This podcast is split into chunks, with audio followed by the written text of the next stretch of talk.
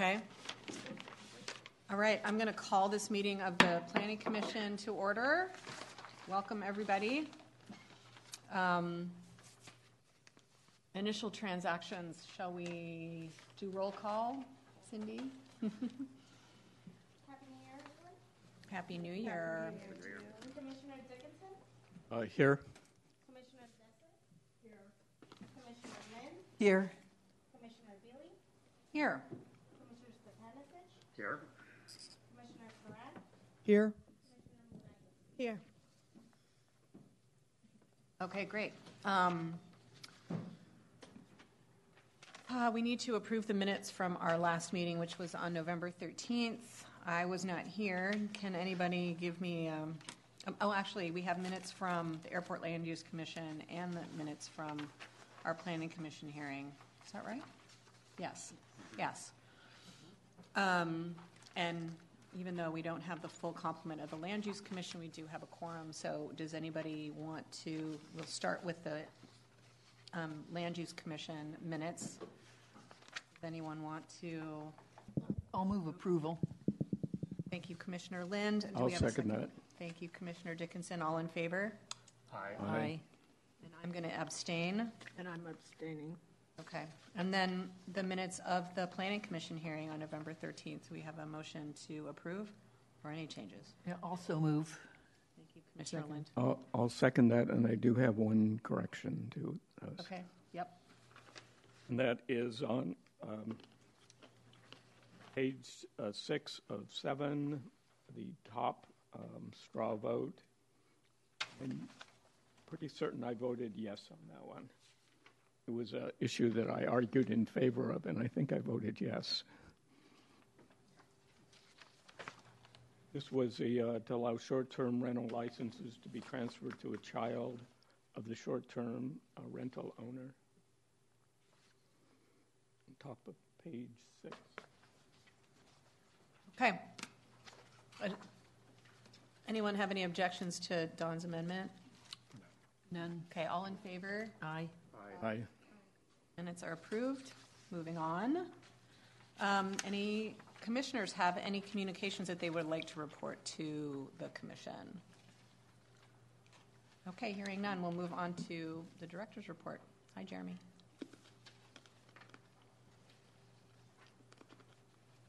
Welcome to the new year. You have a full complement. That's nice to see.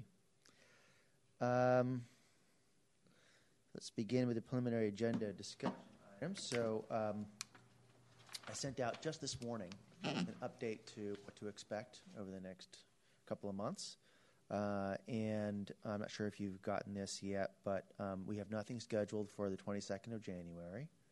We have then um, on February 5th and February 22nd um, hearings on the development code amendments related to the uh, housing element implementation. Uh, we already have that draft up online in case you want to take a look at it. Um, we'll be uh, creating the packet for you in the near future, getting that off to you. Um, as usual, we'll start out with a workshop with no resolution attached, uh, take you through some of the issues, uh, give you the opportunity to review that and comment, and um, then we'll bring back uh, the resolution a couple weeks later for you to recommend adoption to the board. That will be on the February 22nd. Uh, we have nothing scheduled for January, for sorry, for March 4th, uh, or for any hearings thereafter. But I'm sure other things will come up. Right. Okay. um, Uh, Chair, Sorry, yes. I had a question for staff, actually a request, um, and that is, as an individual commissioner, hopefully I'm joined by the, um, a request from my fellow commissioners. Um, I'm curious, and I've had people ask me about the status of various projects that have been written up in the uh, Independent Journal. Uh, uh, projects on sites uh, listed in the in the county's housing element, um, and uh, as of our next meeting, it'll be a year since the list was adopted by the board. And I'm just curious what the status of those projects are. And I realize I tried to go online and follow them, and sometimes the information's out of date. And Um, so anyway, the, the ones I specifically asked that I'm aware of, and there may be other ones too, that the IJ wrote individual articles about were um, 1501 Lucas Valley Road. Um, there was an article about a project on at the end of Sacramento Avenue in Sorich Ranch neighborhood in San Anselmo, which may or may not actually be a, an application at this point, but it was a detailed discussion of it. And then the application at um, 70 North Knoll Road. Um, and as far as I'm aware, those are the only uh, sites off the list that have had uh, development proposals or discussions. I'm just curious what the current status of those is after a year's experience. And also, I've had a lot of people express concern about uh, the implications of SB 9 being able to subdivide a property and build up to four units on your property. And not specific sites, but just in terms of numbers, I would be curious to um, to see what has actually happened in the last year.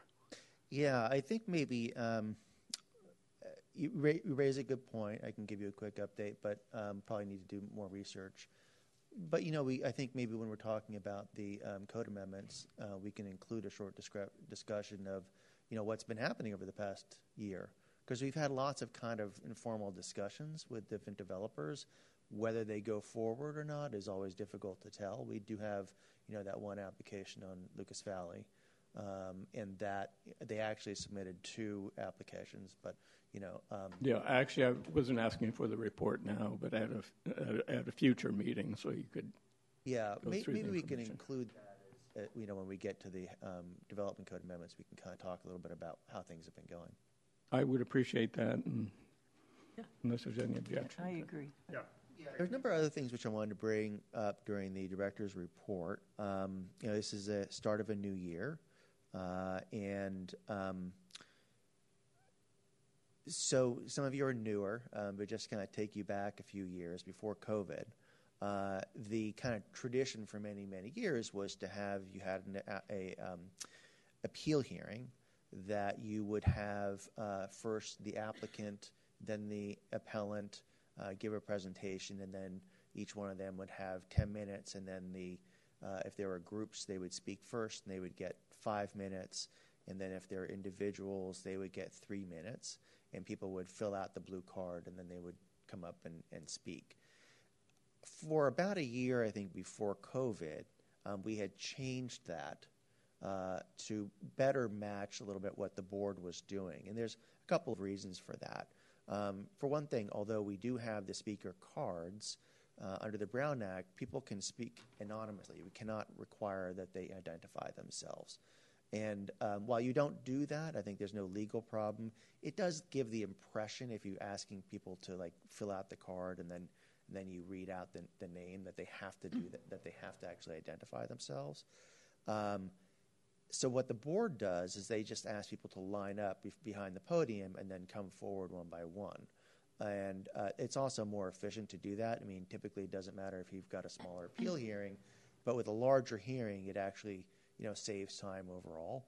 Um, and so I would recommend that you consider going back to what you were doing just prior to COVID and actually go back to having people line up uh, and if they want to fill out a card, they can, but they don't have to. They can just identify themselves as uh, you know in, in, that line. I think it's probably a still good a good idea also to have the appellant go first, and then the applicant, and they both get ten minutes and they can have a presentation, and then probably ask the um, whoever is representing a group to line up second and come up for their five minutes, and then the individuals after that. I think that's an orderly and efficient process, closer to what the board does, and and I think it worked fairly well um, before COVID. So I would recommend going going back to that for this year. So we're at the beginning of the year, so I think we can you know go back to that now. Um, but you know, it's up to you, of course. Uh, and I think um, you know the next thing to keep in mind is that we're going to be asking for um, nominations for a um, new chair and vice chair. Uh, we'll probably do that the next hearing, which is going to be in February. So give some thought to that. Um, and um, I think also it would be uh, nice to kind of give you uh, updates on, on board hearings um, and what, what happens at board hearings. Um, so uh, the most recent one was that the board adopted the ADU amendments um, that your planning commission had recommended. Uh, I think there was a minor change to how um, about how um, short-term rentals could be approved in, in ADUs and legal non-conforming issues and stuff like that. But more or less, they, they approved what um, your your commission had recommended. Um, we do have a special hearing coming up on Thursday, in case you're interested. But That's Jeremy, did they change it such that you could use ADUs for short-term rentals? yeah. So That's, ma- that's a major difference. Yeah. So what they what they did was um, they said essentially since the state law went to into effect, I think in 2021, um, that short-term rentals could be uh, put into ADUs that were created Before, prior to that yeah. date. Yeah, But not subsequently. but not subsequent. Right. Yeah. Um, yeah. So of course there's the short-term rental.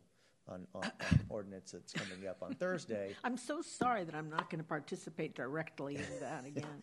Yeah, and I think prob- par- partially the board, I think, felt like it was better to regulate the short-term rental issue in the for short-term rental ordinance rather than in the ADU ordinance.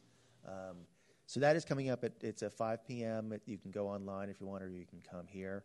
Um, and uh, the information is available now online. If you want to go on, you can see the whole packet. Um, the recommendation by by your commission um, ha- we have reviewed that carefully with the board. We have actually put together some alternatives, partially based on some conversations we've had with Coastal Commission staff. Um, we're concerned about whether or not the caps were set too low to actually get through the Coastal Commission. Um, so those are conversations that we've had.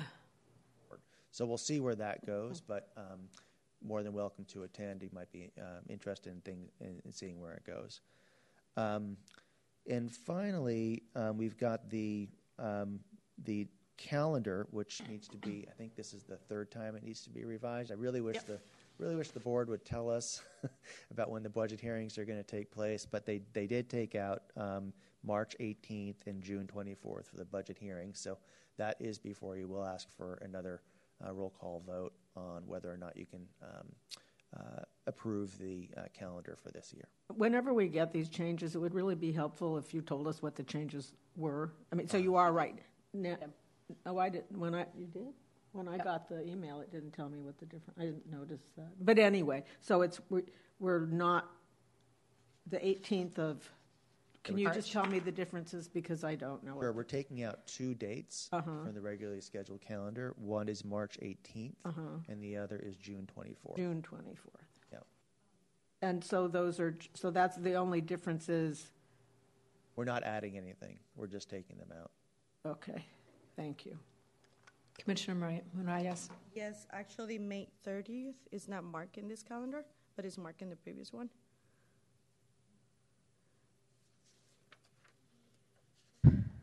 May 30th?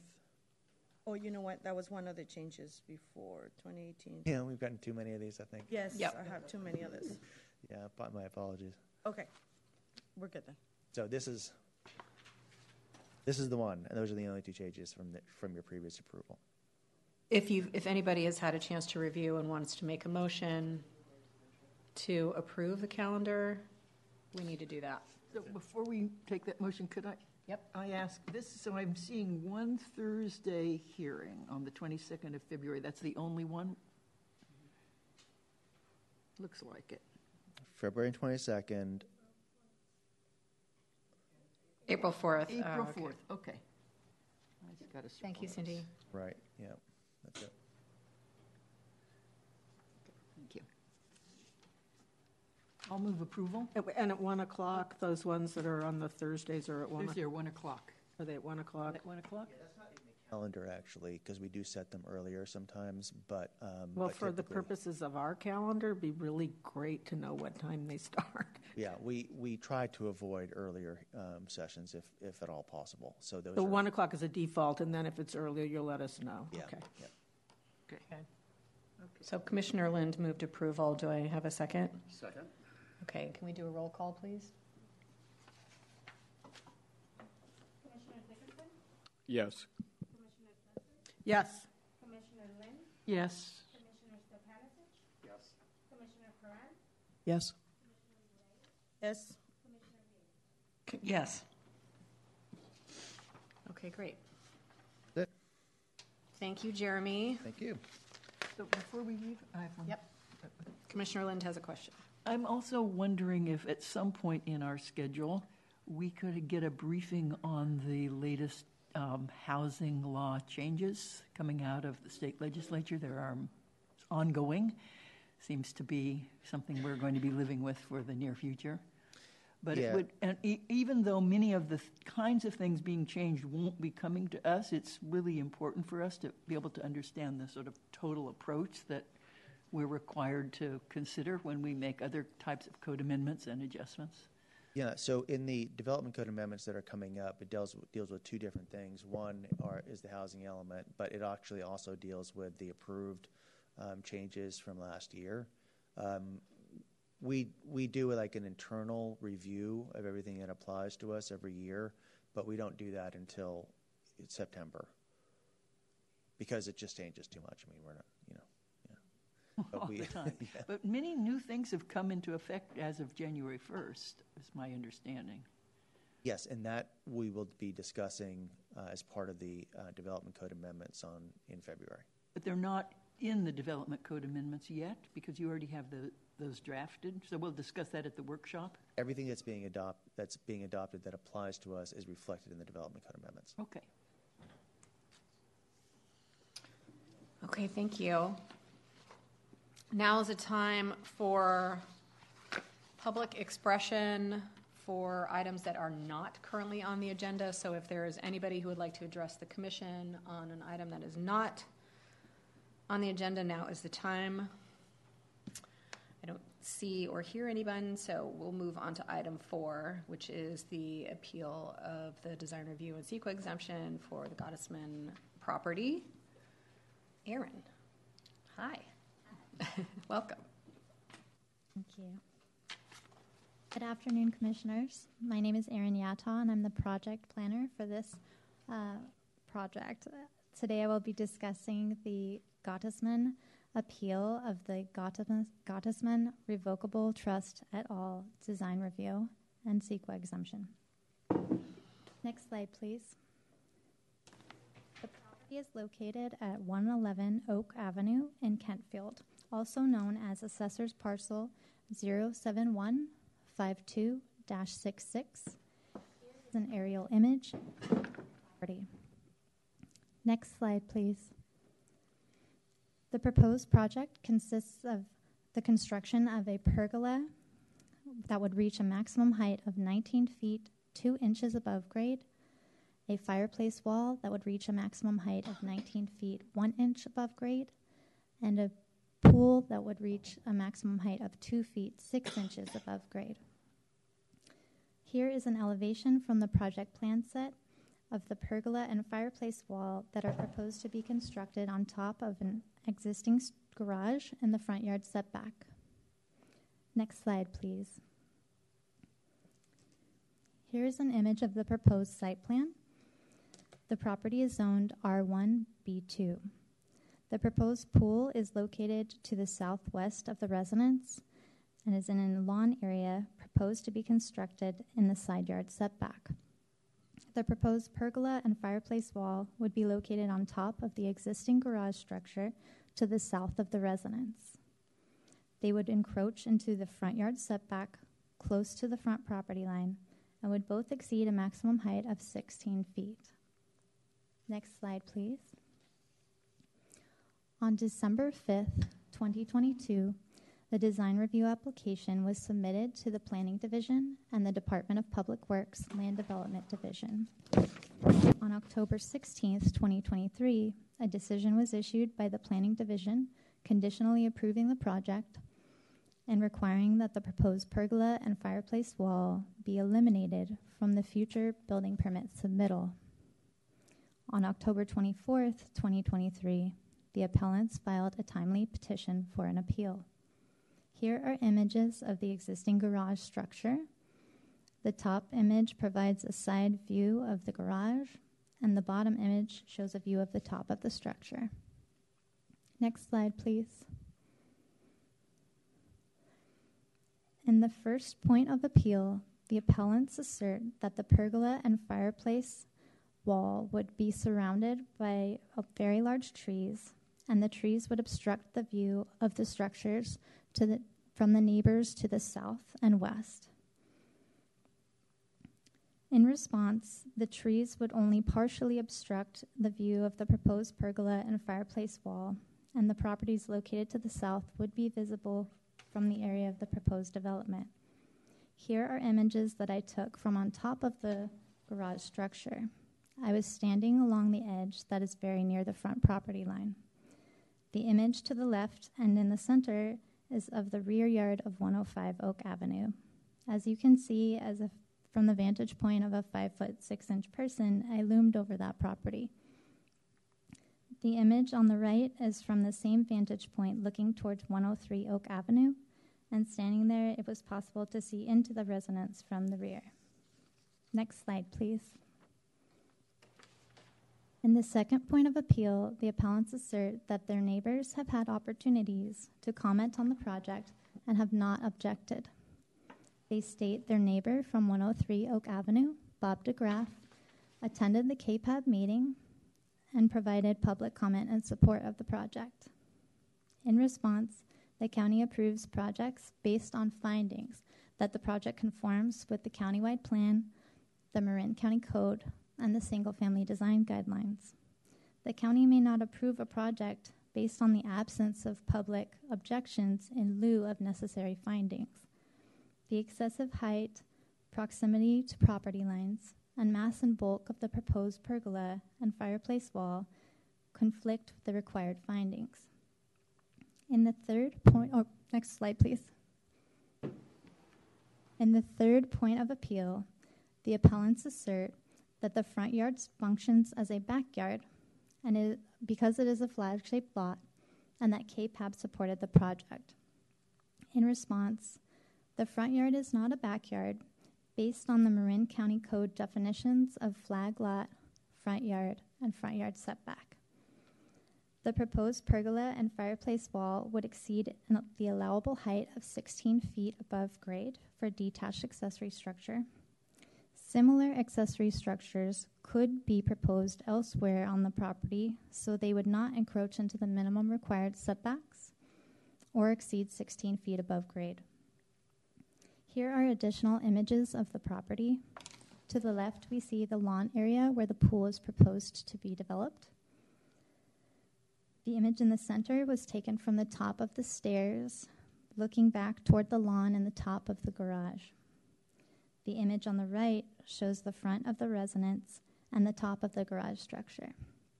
Next slide, please. In the fourth point of appeal, the appellants assert that the structure looks tall on paper and the topography of the lot and presence of the garage make the overall height minimal.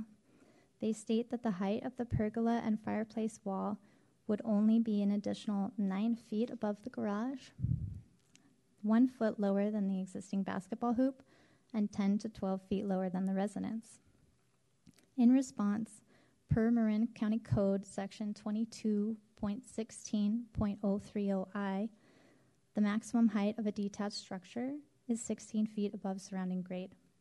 That section goes on to say that that maximum height of 16 feet may be waived in unusual circumstances resulting from an irregular site characteristic, location, lot shape, size, topography, where the waiver will not result in a structure that will impinge significantly on sun and light exposure views and vistas, and privacy of adjacent properties and rights of way. There is no irregular site characteristic that necessitates such a waiver, and the development of the pergola and fireplace wall area would result in impinging on the privacy of adjacent properties due to their visibility, proposed excessive height, and proximity. Next slide, please. It is for these reasons that staff recommends the Planning Commission deny the Gottesman appeal and uphold the Planning Division's conditional approval of the Gottesman Revocable Trust et al. Design Review. Next slide, please. Thank you for your time and consideration. Thank you, Erin. Pardon me. Uh, does anyone have any questions for Erin about this appeal? Well, it's in my district, so I have a couple questions. um, I I did go out and, and see the site, and and um, I wish that there w- had been some story poles at the top of the garage to show how high the pergola had been. That would have been a little bit helpful, but I'm just wondering, I- you know, and I know that staff likes to, um, like these, these um, uh, statutes, likes, you know, likes to uphold these statutes and not be too wiggly about them. And, um, you know, the, the trees on the side of the garage where the proposed fireplace is going to be built uh, provide screening and are well in excess of the height of any pergola. So it, I think it's a little misleading when you say that. I mean, it's it's true. It's 20 feet above grade, but eight feet above the top of the garage, and the top of the garage is not even at the height at, of the foot of the house because it's set so into the slope. So, you know, when you say that's not, you know, there are waivers for unusual circumstances, including topography. I'm wondering why is this not included in the topography exemption? It appeared to me that you know the the way the site is um, terraced, the way it was. There's like basically a large flat area that was terraced for development, and then there is a steep slope sloping Behind. lot behind the house. Yeah, Hmm. um, and it appeared to me again, like as I mentioned in the presentation, that there are areas where it's already been disturbed on that terraced area where these similar structures, maybe not of the same scope or size, could be developed on those areas. Um, for example, an area near the pool, you know, a fireplace wall or pergola could be set back further um, away from the front property line, away from the front setback, and, and closer to the residence. Um, so, in looking at places like that where there was the potential to develop similar structures um, without, you know, causing something where it was difficult to, to me, it wasn't possible to find a, the basis to waive the height requirement in particular. Um, and then compounding that by the fact that it is in the front setback and, and you know looking into those rear yards does have like an impact of of being over height. Is the side of the, you know, the area where the pool is, and I'm, I'm presuming that, you know, your thoughts on where to put the fireplace and the pergola would be where the pool is, so that would negate any pool option. But isn't the side of that area also in the setback to, to the neighbor? Um, when you mean front setback or side setback? Because I'm envisioning like that area looked to me like it would be outside of any setbacks. Um, the pool like in the side yard setback, so it's already kind of closer to the edge of the property. Um, so again, it's it may not be possible to m- make the same size pergola in that area, um, but it it would be possible to do similar type of development in that area and have it concentrated to that area of the property. Because it seemed like the, one of the reasons why the pool was not a good idea was because that was also in the side yard, yeah, was also in the side yard setback. Ultimately, the pool was approved. Um, so the, the the project approved the pool, but then ultimately conditioned to remove the pergola and fireplace wall from the scope. Um, and so the justification for the pool was that it was only two and a half feet above grade. There was adequate screening in that area, even though it encroached into the side yard setback, which you know we were allowing for. Um, it didn't really have an impact, and could be the findings could be made to approve that.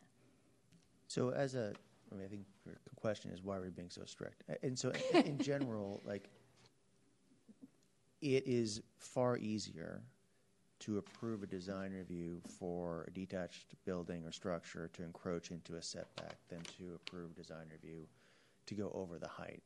The reason is because of these additional findings, which don't quite get to the level of being a variance, But traditionally, we have been very strict about going over that 16 foot height limit, as has your commission. Mm-hmm.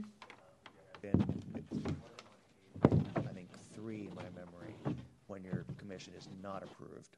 Um, ex- you know, uh, height variances or height uh, d- deviations above that 16 foot height limit for detached accessory structures. Now, I mean, that's not to say that maybe this is Right. one where that's justified, but I'm just saying that that's been the tradition. And, and, and in the past, when we have hesitated to deviate from the 16-foot height restriction, I mean, this, I do, I, I just think that the topography on this, on this lot is, is a little bit unique. This may be one Um, of the. I'm just, I, you know, I'm just throwing that out there. I'm not going to make an argument yet because we haven't heard from the applicant. But are there any other questions of staff before we hear from the applicant? I had a question. Yep. Can you Commissioner tell us Lind. the distance to the adjacent properties? I didn't see that on the site plan.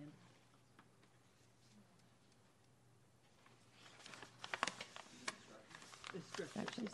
So the pergola, um, right, the, the structures to the property lines? No, the structures to the other structures on the other property. Oh, that The is summer, From the, Yeah, I'm not sure we have those numbers. the distance. No, you, you're saying the distance to the structures on the neighboring properties? So do you, can you, do you know the distance to the other structure setbacks? Are they within their setbacks? yes. Within the subject property? No, within, in the neighboring Within the, na- properties. are the na, are the structures on the neighboring properties within the setbacks for those neighboring properties? It looked like there may be a shed in the rear, s- like, but, I mean, uh, it may not be encroaching, because the side yard setback is the equivalent of the rear. Um, so I couldn't say definitively, but, um, there might have been, there was a shed in the rear yard setback of one oh five. Yep. It's visible in one of the, uh, images that I took from above on the garage, but, um, for the most part, no, the houses are, are, appear to be conforming, but I couldn't say definitively. I don't have that information. I mean, on visual inspection, it seems like the houses are set well back from the property line. 50 feet-ish, yeah. Any other questions? Just, Yep, If I could, Commissioner um, Curran? just there, um, there were no, um, negative comments from neighbors, is that correct? Correct. Yes, ma'am. Questions? Okay, well, let's, let's hear from the applicant and appellant who are one and the same. So you each have a card filled out, and normally we give 10 minutes collectively to, to the applicant, but take your time, we've got nobody else here who, yeah. Okay. Can you, would you mind going to the um, podium so that we can record you? Thank you. And they also have a PowerPoint to accompany their presentation. Great.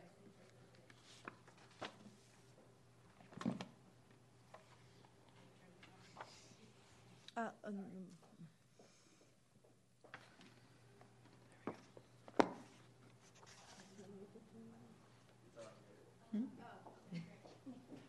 All right. Well, oh, we'll just leave it on that for now. Hello, everyone. My name's Alex Gottesman. Um, this is my husband, Freddie Gottesman. Um, we live obviously in Kentfield. We've been here for about two and a half years. Um, prior to this, we were in San Francisco. So Bay Area. Um, been here for a while. Uh, we love love our neighborhood and love our house. Um, and Freddie's going to kind of talk through our project and um, what we have to show for you today. Yeah, and so and part of this is we moved out here because we have two little kids. So we have a three and a half year old and a two year old who will both be attending uh, Marin schools, and so we were very excited to like make Marin our home. And when we moved here, um, about a few months in, we started thinking about ways we could make the property work better for us. And a year and a half ago, we had this idea. We started working with a contractor and a designer, and we naively thought, hey, this probably is going to be pretty straightforward. Um, it doesn't change any of the footprint of the property at all, of the existing buildings. Um, we actually talked to our neighbors about it. Two of them are here today um, and asked if they thought it would be good. Um, they seemed very excited about it. Um, we applied for the permit, and it took several times of going back and forth with the additional things we needed to provide. We provided all of that information, and then we were sent to the uh, Kentfield Planning Committee. Um, the first time we went to that meeting, they realized they had sent the wrong address on the postcards, so they decided to have the discussion but not do it with a vote at the end. So we heard from neighbors, we had the discussion. Again, there was very positive feedback from every neighbor. Um, but then we went back uh, a few months later for the second version. We had the discussion again. We had more neighbors show up, all of them very, very supportive of the property. Bob DeGraff, who's on 103 Oak Avenue, um, I was hoping he would make it today, but unfortunately it looks like he's not able to be here. He was very excited because he said the basketball court on top of the garage was actually quite uh, annoying for his family. Um, and the previous neighbors had played lots of basketball, so they were excited to have more of a restrained environment there. Um, and then the other neighbor on 105 Oak Avenue, who has been uh, talked about as you know being an intrusion, um, that house has sold, and the owner of it is planning to totally tear it down and redo it. Um, he is actually put it on the market, so it's unclear if he's going to build or someone else will build. But I've talked to him as well. He has no concerns. Um, I think to the question earlier, this is the backyard of the other people. So even though it is technically our front yard, it is in their backyards, so it's not close to their houses. Um, cool. And so you know that's the that's the process so far. Um, we thought the most effective thing to do was to really just show you you know some more pictures to clarify how this property, how this uh, addition will look, and then how it will not impact our neighbors in any sort of negative way. In fact, it'll be very positive because they won't have a basketball hoop um, to deal with. Next so, slide, please. yeah, next slide.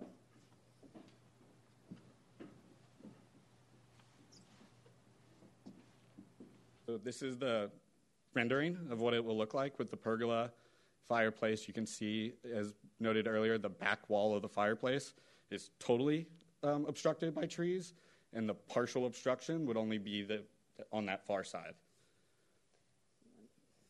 One other clarification, I just want to make sure it the fireplace itself is not 19 feet tall. It's only that lower piece, and then we were going to put a TV on that wall. So while the wall is tall, the fireplace we're not trying to build like a gigantic flame thing.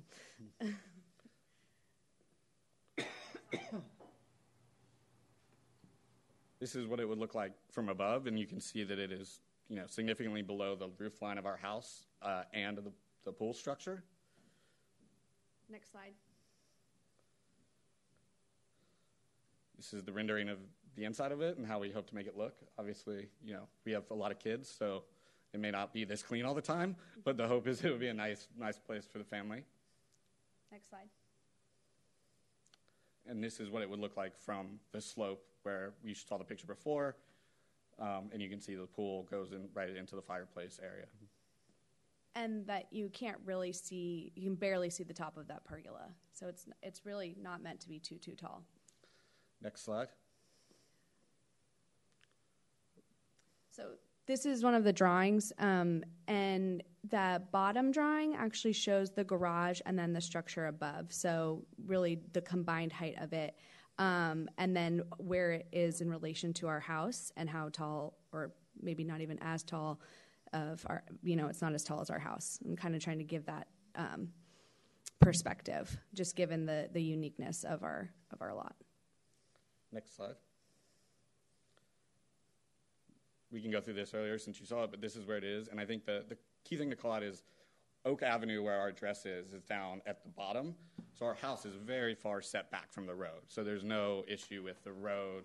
Um, or, you know, again, it's the front yard, but there's no road noise that would cause problems, anything like that. And this is also to just highlight how far away it is from our the rest of our adjacent neighbors' actual houses. So 10, Mon- 10 Montgomery is the Freemans here, um, their house, and then um, 105 Oak. You can kind of see where it is at the the street, and then 103 Oak. And so that red line is where the pergola would be.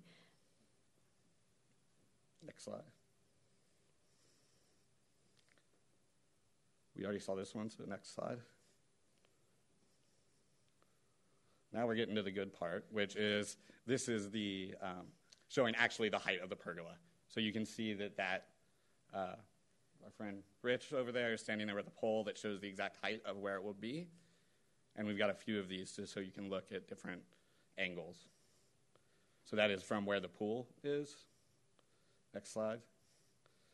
That is if you look from the front, from like our front yard, sorry, our House. house um, towards 105 and 103, and you can see 105 Oak Avenue is there. Um, there's many trees. We're well below the tree line that's obscuring the view.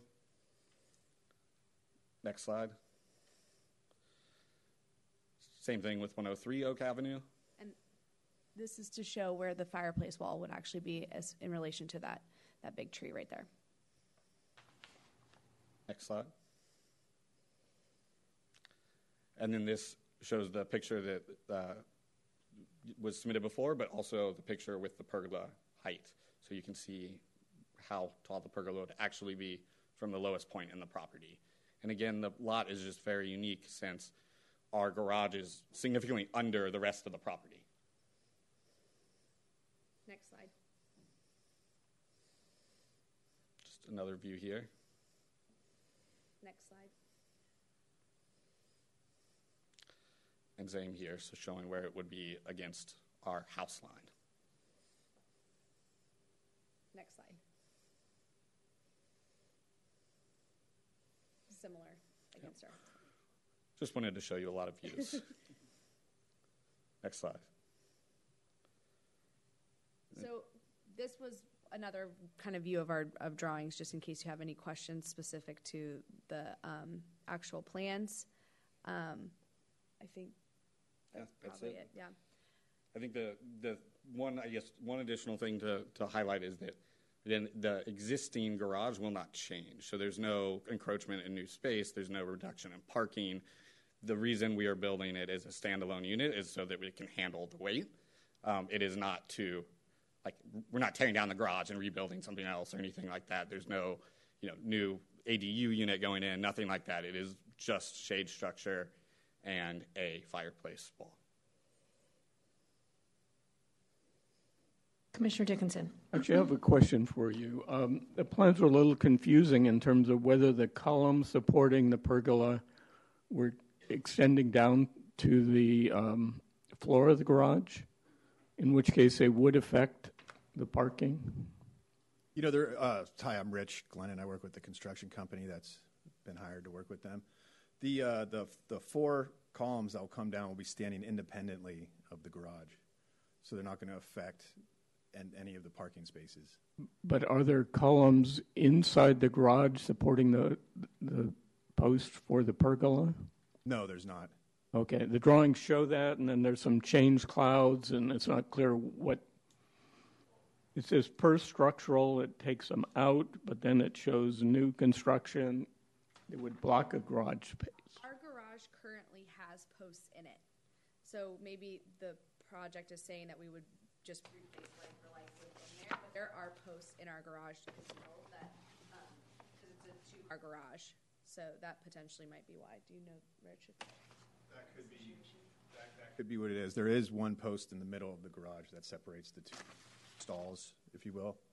Mm-hmm. Okay, but there are not, because the drawings aren't really consistent, there's not a new post inside the garage that would obstruct a parking space. No, there's not. Okay. So is that post being replaced? Is that existing post being replaced? Uh, you know, the right as of right now, the shade structure is going to be it's independent of the garage, so the garage is not going to be touched. The the, the uh, columns are going to be on the outside of the garage, their own footings and foundation. Um, is it your opinion that the bay tree that currently hangs over the garage is will remain or will come out, or is that kind of up in the air at the moment? Yep. We'd like to, to maintain everything that's there. That's the goal. We want to have as much protection as possible. Um, we have to see exactly where that is in the ground, um, but we would like to keep that. Okay. Any other questions for the applicant? Okay, thank you very much. So we'll, um, oh, are there any members of the public who would like to address the commission on this matter? Solidarity, I like it, good. Okay, so I'm going to close the public um, portion of this meeting and bring it back to the commission. And, I mean, it is my district, but I'm going to give anybody else an opportunity to opine if you would like.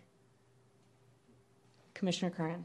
Um, uh, uh, reading the packet, um, uh, uh, today kind of uh, further confirms my notion that um, that I, I, think this is uh, a very unusual lot. I mean, flag lots, a multi-sided, not just four-sided, multi-sided flag lot um, uh, is uh, on a slope is is in and of itself they're, they're unique. They're they're each unique. There's, not, there's nothing cookie cutter about it, and um, and I, I think that the proposal is um, something that's uh, I I would like to try and find a way to make appropriate findings to approve it because I think that it's um, better to not be disturbing new land and creating new impervious surface, or we can avoid that um, which we'd be doing in side yard.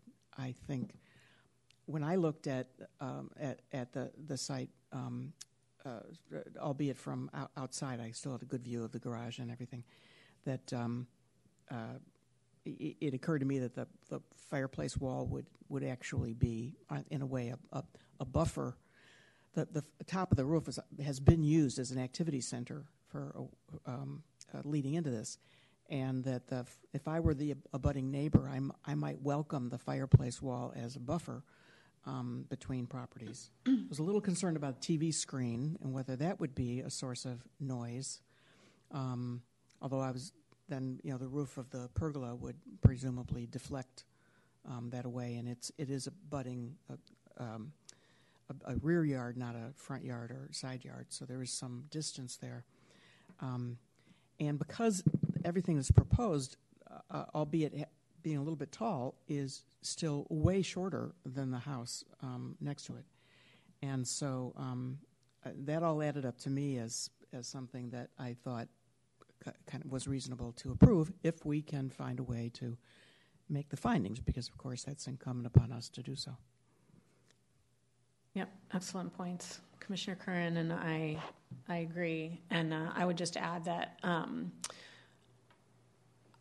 I'm inclined to to support the project, and uh, um, if we can make the findings, I would want to maybe add a condition that if the bay tree has to be removed, that they find similar screening, fast growing, tall, etc., that can um, provide some kind of screening for that for that wall course, it's well within your purview to approve the project. I think um, the rationale you've just stated in terms of having a multi-sided uh, polygon um, flag lot on a steep slope uh, is uh, would go directly towards the requirements for allowing an overheight detached accessory structure, which I think is the key issue here. Um, certainly, we could make a requirement in the condition of approval uh, to replace the tree um, if it needs to be removed. Um, I would also suggest, I think uh, Commissioner Dickinson raised issues about internal consistency of the plans. We could also include a condition that prior to building permit, any kind of inconsistencies are, are addressed mm-hmm. so that the building permit plans are, are, are a little bit more clear. Mm-hmm. I would say, sorry, I'll, I'll, I'll, in just one second. I would, I would just add that I think that in addition to the the special circumstances that Commissioner Curran raised, I would also say that you know the 20 foot height or the over over 16 feet is from grade on a sloped lot. And so the actual height above the what appears to be grade which is the top of the garage is really only eight feet. So it's it's distinctive in that in that way as well. Commissioner um, Desser, hello only been seven years yeah, I'm, I'm inclined, I mean, I agree with the commissioners as well. I especially also agree with Commissioner Curran, and Maybe we're just showing our age. Outdoor televisions uh, drive me crazy. So, I mean, I wouldn't say don't do it, it's probably not as loud as the basketball games were, but have a lot of consideration for your neighbors. When I go somewhere and I'm, if I've rented a house or even these hotels now and they've got televisions blasting outside, again, I realize I am um, an anachronism, but if I were living next door to a noisy TV outside, it wouldn't make me very happy. But otherwise, I, I concur entirely. And I'm gl- delighted that we can make these findings because I really feel it's important. This is not going to be a legitimate finding, I know, but we're letting developers run ragged over whatever they want to do, pretty much these days. And when individual property owners want to make changes to their homes, it's going to allow them to stay in their homes and with children. I feel like it's incumbent upon us to support that to the extent that we are able to legally do so. And here I think we are able to do so. I wanted to, could I comment? Yep. I, I support the project and I think we can make the findings, but I do want to say that how people use these facilities will change in the future. We don't regulate that um, as long as, as the use complies with the zoning code. And so we can expect change, and change will happen. There could be a lot of change happening in this particular square footage. So I think we need to make care not to include those kinds of matters in our findings. And I also think it's important to extend the concept that was raised about replacement of the tree with some condition for the future a little bit broader to actually extend to creation of a, of a, a maintenance, shall we say, of a landscape buffer. Because that if if we're going to use that as part of the findings i think it needs to remain as a permanent asset of the site because this is essentially an outdoor living room that's being created and it will change over time and lots of things will happen there and someday it might get enclosed as a structure. So one never knows. So we're dealing with the, the with with the physical parameters of a structure and facility and i think we need that additional buffering to be able to support the findings. Thank you commissioner commissioner dickinson I assume the fireplace is not a real fireplace, that it's electric, right? Yeah, okay. Because otherwise the bay tree not would legal. be endangered by that fireplace. Um, I have to say that I disagree with the comments, the comments uh, made previously by commissioners. I actually um, agree with the staff analysis and the staff conclusion, the administrative determination. There's a lot going on on this lot. It already and it doesn't count as floor area, but it in fact is kind of semi-floor area because it's an outdoor room. Um, you know, it's already at 41% floor area ratio. It's a regular shaped lot. Um, there's a lot going on there, and I just um, couldn't make the findings to approve it. Uh, so I would support the staff recommendation for denial. Commissioner Marias? I would um, also support the staff's recommendation. Um, I think um, the weight of a firewall or fireplace wall is much, much heavier than a basketball hoop. So if any there was anything to happen, you know, that becomes really dangerous. Um, obviously, we can't base every project on that, but that's my opinion. Staff recommendations is what I would go with. Commissioner Stepanisic. Just a couple of questions to staff. Uh, if the commission were, were to approve um, the project here, are there any other conditions that the staff would consider to add? It seems one thing, by the way, that adding a lands, maintain landscaping would seem to be very important, but is there anything else that uh, staff would recommend? So we would have a condition for the internal consistency of the plans, uh, for tree replacement, um, maintaining it is not possible to enforce requirements to maintain landscaping. Um, in actual fact, you know, taking something to court and um, saying if they didn't maintain it, we would have to inspect it. Taking it to a judge and saying we wanted to have them plant and maintain the landscaping is not realistic. Um, so we, we generally are not able to place conditions for long-term maintenance of landscaping it's not usually necessary. Um, in reality, um, it's it's unlikely that this tree will have to be removed, in my view. It may need to be pruned, but it's unlikely it'll, it'll need to be removed. And um, I don't, I, I mean, I think probably if there's a condition saying if it is removed, then it needs to be replaced by a similar species. That should achieve the ends of making sure that the, uh, that the long-term screening is, is um, maintained without an additional condition. Yeah, and that's probably my main concern, we make sure that if any trees are removed, that they would be replaced by a similar tree. Yeah. And also now, since we don't have any findings for approval of the project uh, in its entirety, would staff come back then with a revised resolution for us to review? We could. I don't think it's necessary. I mean, the the thing is, is that the findings, um, most of them are in for approval anyway.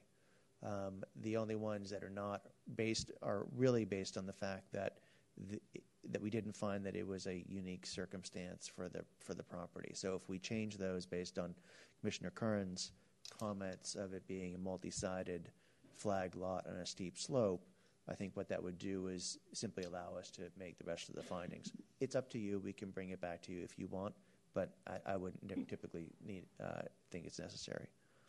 My, just personally, my own preference would be to have it come back, just so we're making special findings uh, for the exception here.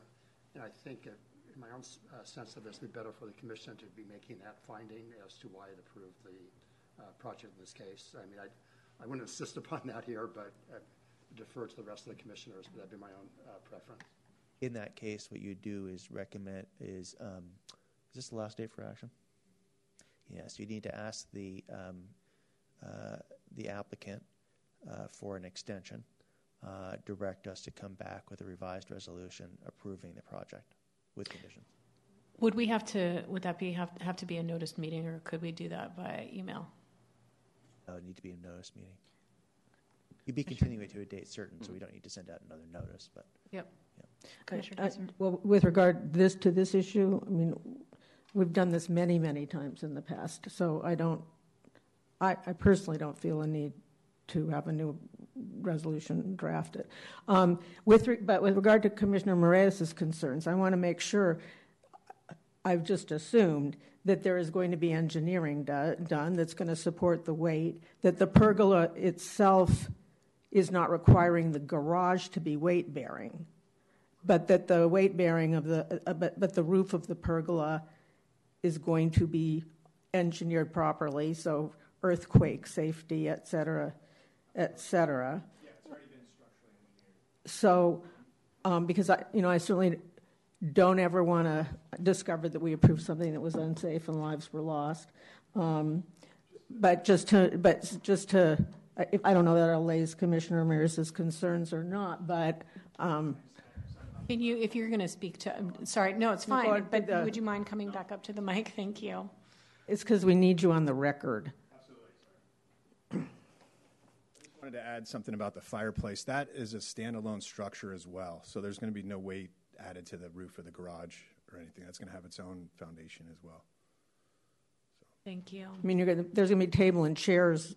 That's over the garage, right? I mean, that's all that you've th- set that up. But again, I mean, you don't want anybody hurt either. So okay. No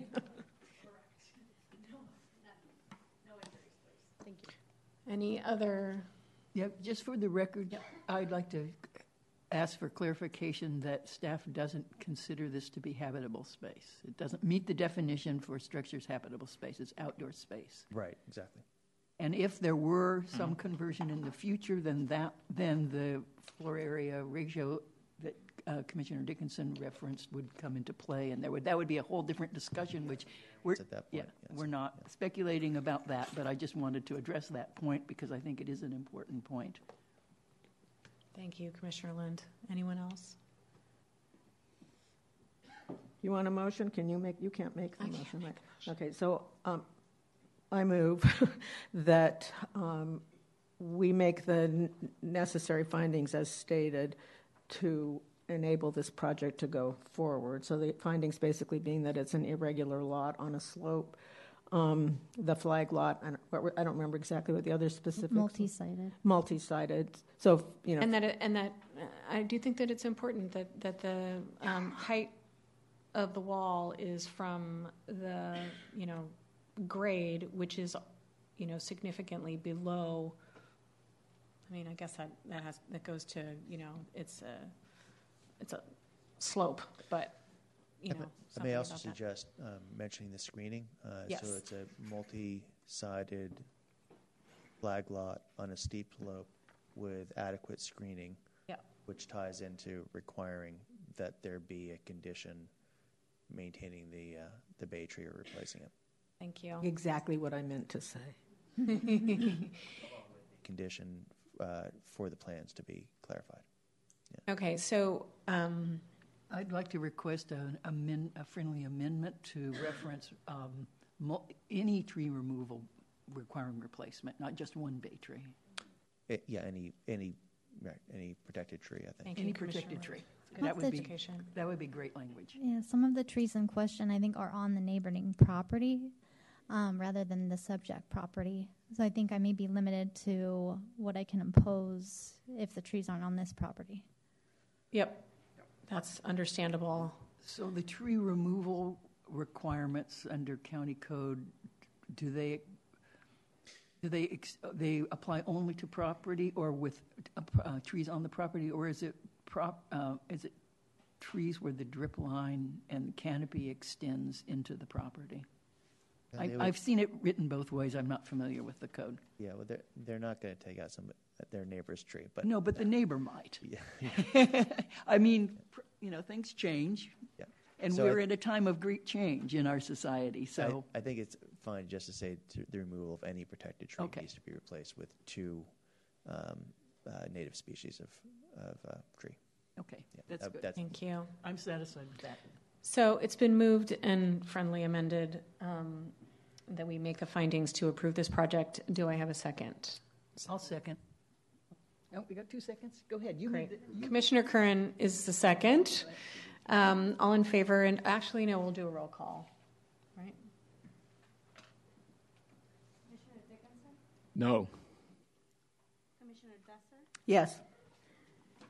Commissioner Lynn, Yes, Commissioner Stepanisich, Uh, yes. Commissioner Curran, Yes?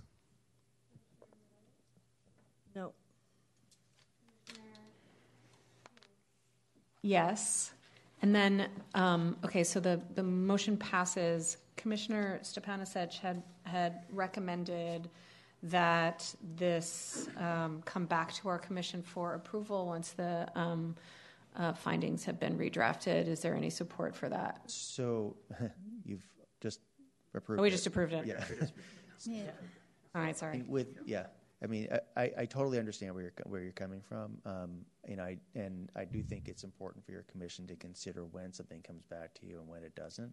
Mm-hmm. Uh, in cases like this, I'm particularly, I'm not particularly concerned about it. I think you can make the argument when you're actually modifying a project, um, th- modification should come back to you. But in this case, the project is clearly shown on the plans. You're just approving it. So I don't think it's too much Right. of an issue. And it comes back to me, so you're just going to have to trust me. Commissioner Curran. I'd, I'd just like to, um, a- a- as you uh, word this, um, um, you know, we've talked about the multi-sided uh, sloped flag lot, but also that while this is in their front yard setback, it, this is a front yard that's adjacent to not just uh, on one side, but uh, uh, everywhere relevant to to the to the rear of other properties, and so that what I'm striving to do is have this be as unique as possible, um, so that we're not setting a, a precedent for um, other properties to come in and say, well, hey. Um, I think there really are a, a lot of unique characteristics here, and I'd like to be calling out as many of them as possible in our description. Great idea. Thank you, Commissioner Yeah. Curran. Okay, with that, it's approved, and the appeal rights, right, the appeal rights. Um, Eight business days. Business days, so that would be eight business days. And with that, the meeting is adjourned. Thank you all. Thank you. Thank you. You know, the irony of this, I didn't want to bring it up, but if they were coming in and proposing an ADU, they could do it and we would have nothing to say about it. Right, Right? You know, that's why I say it's a, it's a physical structure. What happens in it is not really our call. Yeah, that's true. It's a permanent physical structure and it will get modified and someone might put unit in and we would probably be happy about that. Yep, a exactly. policy. So, you Exactly, know, exactly. Yeah, It's a everything, whole different world everything now. everywhere all at once, Yeah, right? it's a different world. Yeah, it is. It is. It's so These different. outdoor living spaces are really pretty